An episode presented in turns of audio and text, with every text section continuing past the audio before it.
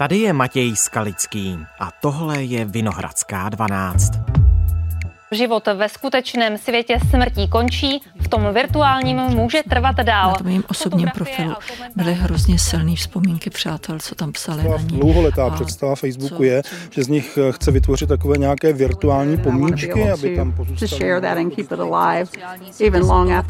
Co se s digitálním já děje po smrti, záleží na každém uživateli. Až zemřu, co bude s mým digitálním já? Zeptali jste se na to sami sebe někdy? Komu odkázat své sociální sítě? Komu dát hesla a přístupy do kryptoměnových peněženek? Kdo to má vůbec na starosti? Téma pro Jana Cibulku, datového novináře Českého rozhlasu.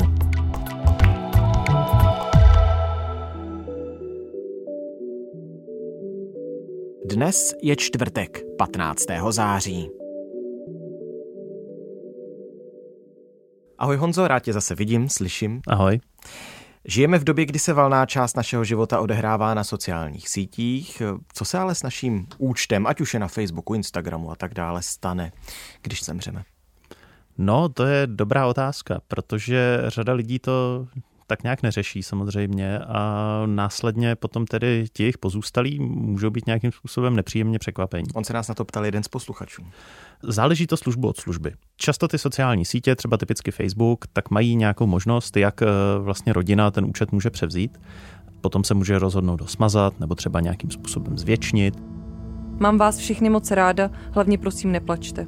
Tímto statusem se na facebookové stránce loučila dvacetitřiletá Ester Lamelová dva dny před smrtí se čtenáři svého blogu Život na vodítku. Ester psala blog čtyři roky a když jí bylo nejhůř, svěřila zprávu jeho facebookové stránky mamince, která odkaz své dcery spravuje i dnes.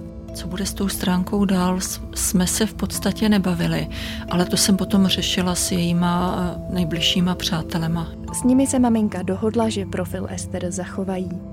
Na tom mým osobním profilu byly hrozně silné vzpomínky přátel, co tam psali na ní a co, co jim Ester dala, čím pro ně byla v životě důležitá. To jsou... Ale tohle vlastně není to úplně hlavní, protože vlastně svěřit něco takového a teď, když třeba maličko odbočíme od sociálních sítích k takovým těm v uvozovkách důležitějším účtům, typicky třeba vašemu účtu na Google, kde často velká část lidí má třeba všechny své rodinné fotografie a nemá je prostě někde jinde, tak budete chtít, aby zůstali v té rodině.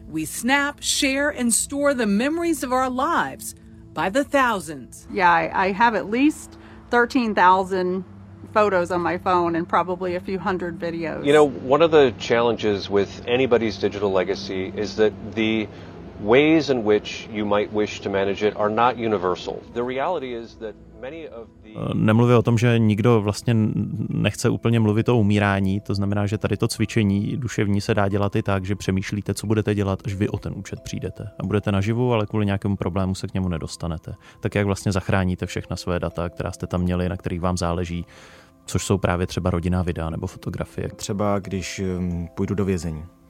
Nemyslel jsem nic takhle drastického. New York Times třeba teď pěkně popsali případ jednoho muže, jehož syn, nějaký malý roční nebo dvouletý syn, tak měl nějakou vyrážku. On ho kvůli tomu vyfotil, tu fotografii poslal ženě, ještě to bylo během covidu, to znamená, řešili nějakou konzultaci na dálku s lékařem. Tohle se všechno vyřešilo, nicméně ve chvíli, kdy tu fotografii pořídil svým telefonem, tak ten telefon ji automaticky nahrál do cloudu společnosti Google. Potentially abusive or exploitative photos of kids, and that it was actively searching its users' photos for those kinds of images. A společnost Google dospěla k závěru, že je to dětská pornografie, celý ten účet mu zablokovala a oznámila ho policii. Mm-hmm. Ta policie ho velmi rychle zase očistila, nicméně Google řekl, že si za svým rozhodnutím stojí, ten účet mu neobnovil a kompletně ho smazal, bez ohledu na to rozhodnutí policie. A vlastně tady ten člověk přišel o všechny své maily, které měl na Gmailu, přišel právě třeba o všechny své fotografie, protože je prostě měl nahrané v tom cloudu a myslel si, že tam jsou tedy v bezpečí. A právě to, že člověk přijde takhle o nějaký svůj účet, tak může vést k situaci, kdy přijde o poměrně velké množství nějakých historických a často cenných dat, korespondence, fotografie, videa, dokumenty a podobně. A proto je možná, a ta situace je vlastně trošku podobná i té situaci, kdy tedy člověk zemře a jde o to tady předat to jeho digitální dědictví někomu dalšímu, tak v obou dvou těch případech je potřeba tady na to mít plán. a vědět, co tedy člověk bude dělat, když dojde buď tedy k tomu, že on o ten účet přijde, nebo když ten účet budou potřebovat převzít třeba jeho rodinní příslušníci. Mimochodem tím také vzniká otázka, komu ten účet právně patří.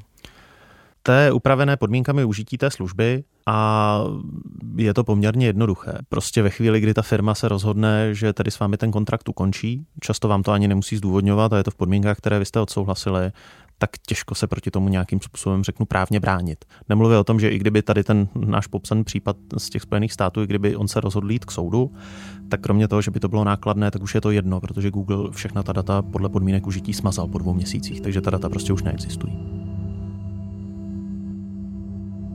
Vrátíme se tedy teď k té lince případného úmrtí. Jakmile se nějaká taková nešťastná událost stane, tak v ten moment, na koho přecházejí případná práva k užití toho či onoho účtu, kdo získá, pokud získá hesla k tomu účtu, přístup k tomu účtu? Tak automaticky se nestane nic, protože ani Facebook, ani Google, ani Twitter nemají obvykle žádné nástroje, aby zjistili, že někdo zemřel v České republice. Společnost Google nabízí možnost vlastně nastavit ten účet tak, že pokud se do něj nějakou dobu nepřihlásíte, tak Google ta práva k tomu účtu předá nějakému dalšímu třetímu účtu, může to být třeba člen rodiny nebo nějaký jako dobrý známý. Takže tady ty nástroje existují, ale je nutné si uvědomit, že ve chvíli, kdy tedy člověk dělá nějaké takovéhle rozhodnutí do budoucna, tak to není věc, kterou bude potřebovat za rok, nebo za dva, nebo za deset, dvacet let. To je za daleko delší dobu. A je hezké, že teď ty platformy nabízí, dobrá, máme tady nějaký nástroj, který vám umožní si nějak upravit to digitální dědictví, ale my opravdu nevíme, v jakém stavu ty platformy budou za takhle dlouhou časovou dobu. Víme, že Google rutinně opouští služby staré několik let, že je prostě vypne, přestane provozovat, sociální sítě se velmi prudce mění, Facebook před pěti lety vypadal úplně jinak než dneska. To Takže samé. Ta funkce zvětšnit účet, ta nemusí být za patnáct, za dvacet let. Co to vůbec vlastně je? Nikdo, ten účet, ten účet se prostě označí tak, že ten člověk zemřel, nějakým způsobem to tam omezí množství hmm. interakcí a je to, řeknu, takový pomníček online, pokud se bavíme o tom Facebooku. Twitter slíbil, že najde cestu, jak účty po smrti majitelů takzvaně zvětšnit. Podobnou službu už nabízí například Facebook. Facebook se brání třeba i tomu, aby vůbec rušil účty zemřelých lidí. Představa, dlouholetá představa Facebooku je, že z nich chce vytvořit takové nějaké virtuální pomníčky, aby tam pozůstalí mohli... Ale jak říkám, to, že to dneska takhle funguje, neznamená, že to takhle bude fungovat za rok, nebo za dvacet, třicet, padesát let. To znamená, že tam je důležité spíš přemýšlet jako tady v tom horizontu a pak určitě ten první krok, o kterém mluví všichni, kteří se tady tomu tématu věnují, tak je udělat si přehled, kde vlastně všechno, co máme. Protože v minulosti, když člověk zemřel, tak rodina šla za notářem, ten, pokud nebyla závěť, tak i tak nebylo problém zjistit, že ten člověk měl prostě účet ve spořitelně a že měl doma někde pod postelí prostě další hrnec zlata. Hmm. Ale... Čtyři akcie tam a pět dluhopisů tady. A to se dalo vypořádat, ale v době, kdy spousta lidí, a teď se nebavíme jenom o finančních nástrojích, ale samozřejmě týká se to i těch, když někdo třeba investuje do kryptoměn, tak to jsou často nástroje a vehikly, které nějakým způsobem jsou spravované nějakou firmou v zahraničí, která vůbec třeba nemusí existovat ani v Evropské unii, nemusí tady mít žádné jako zakotvení. A pokud o tom vlastně ty dědici neví, že, nebo případně ten notář, který vypořádává to dědictví, pokud neví o tom, že ten člověk měl účet ještě někde jinde, tak se o tom zkrátka vůbec nemusí dozvědět. A proto je hodně důležité udělat si tady ten přehled a sepsat si ho, aby člověk měl přehled. Ono je to fajn i pro nějaké vlastní potřeby, že si vlastně člověk uvědomí, kde, co všechno má. Udělat si opravdu důkladný přehled toho, jaké má online účty, kde a co se na těch účtech nachází. Všechno za informace nebo třeba právě nějaká finanční aktiva, ale můžou to být právě třeba ty rodinné fotografie, nějaké dokumenty, pracovní, soukromé, e-maily a podobně. It can be from your Facebook accounts to your iTunes to yeah. your online bank accounts. Uh, people have bitcoins that they put money into. You need to work through all of those, what the digital assets you have. And the thing is, you can't... Tady ten soupis jako připravený a pravidelně aktualizovaný, protože člověk má pořád nějaké nové účty, nějakou novou sociální síť nebo nějaký nový nástroj, tak je potřeba prostě si udržovat tady ten přehled. A O tom by ta rodina měla do co největší míry vědět, kde vlastně, pokud to samozřejmě není něco tajného, kde vlastně ten člověk má nějaký účet, pokud by tedy chtěl, aby ta rodina si minimálně se o něj přihlásila v případě, že třeba on už jako nebude na světě. Mm, to znamená myslet na smrt už zaživa, byť to zní možná morbidně. A sepsat si to. Určitě mm. si to sepsat, ale ono opravdu je to dobré i pro člověka jako takového, že si udělá ten přehled, kde co má online a najednou zjistí, aha, já vlastně nemám fotografie třeba ze studia na střední nebo vysoké škole nikde jinde než v účtu na Facebooku. A možná začnu přemýšlet o tom, já bych ty fotografie možná chtěl mít i do budoucna, i když třeba ten Facebook už nebudu používat, nebo reálně hrozí, že tam někdy napíšu něco, co prostě automatika vyhodnotí jako natolik ošklivé, že o ten účet přijdu. A z toho důvodu možná začnu i přemýšlet nad tím, jak tedy vlastně ta svá data, kromě toho, že jsou na té síti nebo v nějakých těch online službách, tak jak je dostat pod svoji kontrolu, to znamená, jak si pořídit nějakou jejich kopii, která případně přežije i to, kdyby Facebook zítra prostě zmizel ze světa z nějakého důvodu.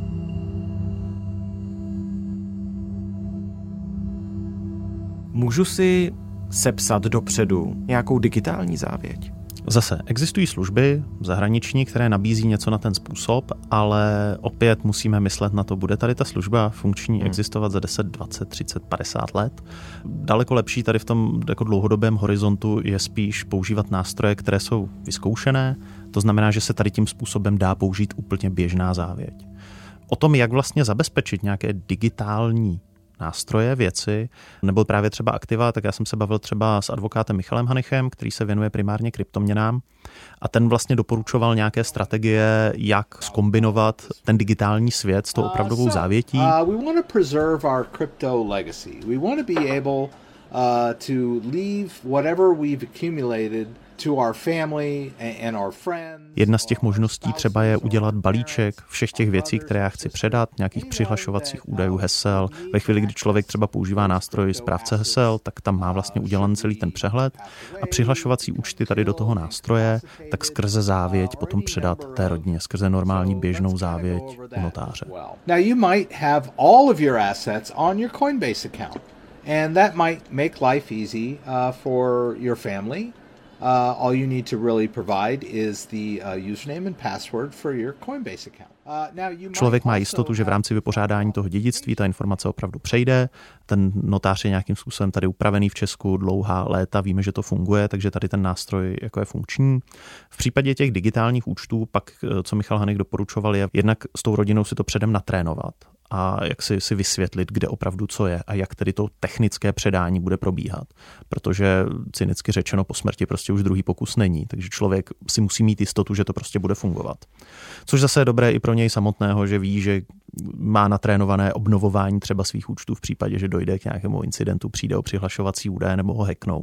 A je dobré tedy nějakým způsobem uvažovat nad tím a natrénovat si technicky, jak to předání proběhne. Tady je možné třeba ten balíček všech těch věcí, hesel a dokumentů, které člověk chce předat té rodině, tak říct té rodině, kde je, zabezpečit ho dvojicí nějaký hesel, jedno to heslo dostane rodina rovnou, jedno to heslo je v závěti, to znamená, ta rodina se ho dozví v rámci vypořádání závěti, zároveň má jistotu, že, že vlastně Vlastně tomu notáři nesvěřuje přístup úplně ke všemu, ač samozřejmě je to chráněné zákonem a nějakou notářskou mlčenlivostí, tak právě třeba tady ten mechanismus s těmi dvěma hesly je schopný jako opravdu bezpečně vlastně ochránit to, že se k tomu nemůže dostat ani jedna z těch stran, dokud tedy nedojde k tomu úmrtí. Tam ale tím, že je to nějak jako technické řešení, tak je nutné si ho právě velmi důkladně předem natrénovat, aby se pak náhodou neukázalo, že tedy z nějakého důvodu to nefunguje. Není jedno z prvních pravidel nějakého bezpečného chování v kyberprostoru nesepisovat si přihlašovací údaje, hesla někam na papír, někam do dokumentu? Není tohle vlastně trošku proti tomu? Takhle. E, jsou nástroje určené přímo k tomu, ke správě e, nějakých online účtů. E, my jsme se o tom hodně bavili tady v rádiu s Janou Magdoňovou v podcastu Cookies. Ty nástroje se jmenují správci hesel a ti slouží naopak právě k té evidenci všech online jaksi aktiv, účtů, přístupů. A tady ty nástroje někdy mají i právě pro případ úmrtí nebo prostě zneschopnění toho člověka vlastníka, tak mají nějaké nástroje, že jejich rodina může potom požádat o zpřístupnění toho účtu a tím dostane vlastně online přehled všech těch účtů. Neznamená to ovšem, že jsou tam všechna ta data, jsou tam jenom přístupové údaje. Ale pokud bychom se měli vrátit zase k nějakým dokumentům nebo rodinným fotografiím, tak tam rozhodně není od věci si je pravidelně zálohovat někam k sobě, to znamená třeba na nějaký externí disk u sebe doma, protože ten externí disk zase v případě úmrtí tak se dostane k té rodině a hlavně to je ochrana proti tomu, že člověk o ten účet z nějakého důvodu přijde, třeba kvůli nějaké chybě v těch automatických filtrech toho obsahu, nebo třeba kvůli tomu, že mu ten účet hacknou. Hmm. Ty jsi říkal, že k těm citlivým údajům v takovém momentě má tedy přístup notář logicky, protože schraňuje část závětí, kde může být ten kousek toho hesla nebo toho přihlašovacího údaje. Ale napadá mě, má k těmto hodně citlivým údajům našim přístup za našeho života, pokud je tedy takhle někam uložíme i, já nevím, třeba policie, soudy? Ani do závěti, co jsem se bavil s Radimem Neubauerem, což je šéf notářské komory, tak za života toho zůstavitele, toho člověka, který tu závěť sepsal, se nikdo kromě něj nedozví o tom, že ta závěť vůbec existuje. Nepřichází v úvahu jejich vydání nějakým bezpečnostním složkám nebo něčemu na tady ten způsob. Samozřejmě pokud člověk chce mít opravdu jako velmi silnou tu jistotu, pak to znamená rozdělit právě třeba nějak ty šifrovací klíče. Tady je dobré si, ale ve chvíli, kdy se k tomu rozhodne, tak si to technicky nastudovat, aby opravdu věděl, co dělá a rozdělit si je právě třeba část mezi tu závěť, část mezi ty rodinné příbuzné, aby nikdo za jeho života nemohl opravdu složit a řeknu rozšifrovat nějaký přehled všech jeho účtů, všech jeho přihlašovacích údajů a podobně. A říkal jsem si, co se vlastně s těmi účty stane, kdyby hmm. se mi teoreticky něco stalo. A vlastně jsem zjistil, že tato problematika vůbec není nikde popsána. Ivan Doubek, autor stejnojmenné knihy Digitální dědictví a obchodní konzultant. Jestli to chápu správně, tak pojem digitální dědictví české právo zatím nezná. No, ono ho nezná právě nikde na světě, protože ten pojem vlastně je úplně nový, neuchopitelný. Ty jsi říkal, že v tuto chvíli neexistuje žádná právní úprava zabývající se online daty zesnulých, tak neměly by se tím víc zabývat právě zákony? Jestli existuje nějaká právní úprava toho, jak by se mělo nakládat s online účty, já si ji nejsem vědom, ale my tady to minimálně v nějaké obecné rovině jsme schopni podchytit tím, jak funguje naše právo doteď a jak se nakládá obecně s věcmi nějakými nehmotnými, které samozřejmě umíme v rámci v rámci závěti vypořádat. Ty, já bych tě přesně citoval, si říkal, že ty digitální služby nemají v momentě, kdy někdo zemře, jakoukoliv povinnost vlastně s tím účtem cokoliv dělat. Záleží samozřejmě na smluvních podmínkách, záleží na tom, jak je ta služba ochotná, zejména když se bavíme o službách jako mimo náš úplně právní prostor, typicky ve Spojených státech nebo třeba ještě někde dál. Je ale důležité si říct, že vypořádání dědictví nějakou dobu bude trvat. A jsou online účty, ke kterým by ta, prostě ta rodina měla mít přístup, samozřejmě. Ano, pokud jsou tam nějaké peníze, tak ty budou součástí dědictví, nemůže to jeden z dědiců jen tak vybrat a rozfofrovat, ale jsou tam účty, kdy často ti nejbližší toho zesnulého je budou potřebovat aktivně, to znamená třeba nějaký účet u dodavatele energie, hmm. protože budou potřeba převést ty platby, aby nedocházelo k výpadku těch plateb.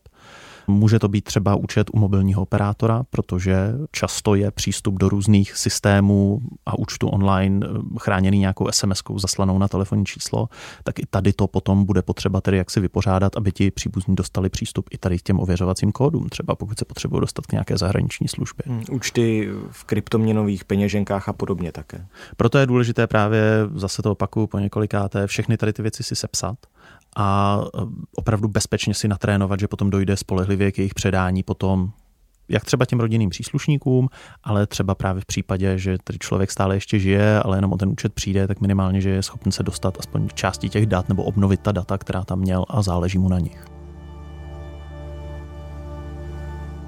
Můžu ve své závěti požádat firmy o to, aby zrušili všechny moje účty na všech sociálních sítích, které jsem kdy měl, aby v podstatě tedy vymazali moji digitální stopu na internetu?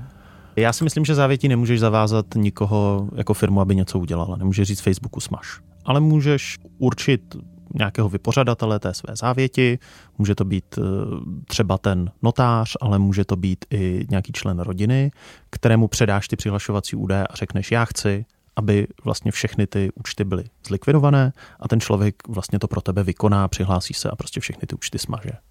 Já jsem se ptal i z toho důvodu, že ta naše digitální stopa je obrovská, to znamená, že jestli to nemůže člověk ovlivnit už sám za života, že jakmile on odejde, tak s ním odejdou i ta data. Ta cesta je tady ta, že prostě požádáš někoho, třeba právě v rámci té závěti, hmm. o likvidaci všech těch svých účtů, může to být třeba nějaký důvěryhodný kamarád, pokud tuší, že na těch účtech je něco, co by tě třeba jako zahanbilo před tou rodinou, a v rámci té závěti mu prostě předat uh, ty přihlašovací údaje, prostě ho zůstavit jako člověka, který má potom vykonat uh, tu likvidaci, ale zase je dobré si opravdu natrénovat, že k tomu předání dojde, protože jakmile je v tom prostě zapojená nějaká technologie, tak reálně hrozí, že pokud si to člověk nevyzkouší, tak ta technologie selže. Já jsem říkal digitální stopa, ale ono je to digitální dědictví. Většinou si pod tímhle pojmem lidi představí Facebook, účet na Facebooku, účet na Instagramu a podobně.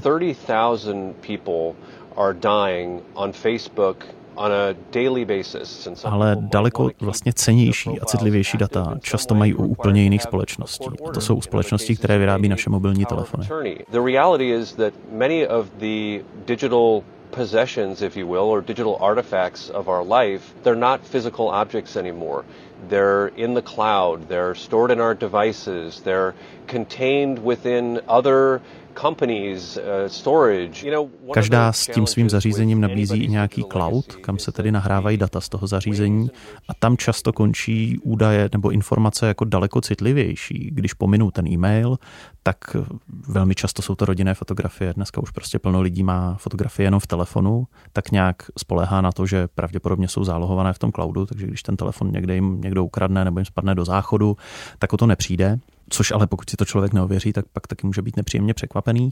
A vlastně tady ty informace nebo tady ty účty, respektive ty data na nich, možná budou to, co ta rodina bude chtít nejvíc. To znamená nějaká rodinná historie, rodinné fotografie, rodinná videa. To znamená už za života prostě myslet na všechny tyhle ty náležitosti, které se týkají smrti a digitálního dědictví a naší digitální stopy na internetu, a všechno to zálohovat už v momentě, kdy na to teď máme ten prostor a čas, a myslet takhle na budoucnost i s ohledem na svoje příbuzné, kteří třeba právě budou chtít ty fotografie a další. Nejenom plánovat, ale hlavně i natrénovat. Udělat si vyloženě takové cvičení. Jsme schopni tedy, nebo ti naši příbuzní jsou schopni převzít ty naše účty, obsah všech těch digitálních prostředků, které máme, v případě, že my u toho nebudeme. Tak moc díky, že jsme tady o tom mohli mluvit. Rádo se stalo.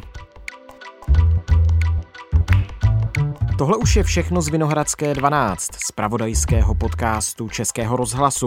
Dnes na všudy přítomné téma, o kterém se moc nemluví. S Janem Cibulkou z datového týmu Českého rozhlasu jsme řešili, co se stane s digitálními účty zesnulých, s jejich sociálními sítěmi, kryptoměnovými peněženkami a tak dále.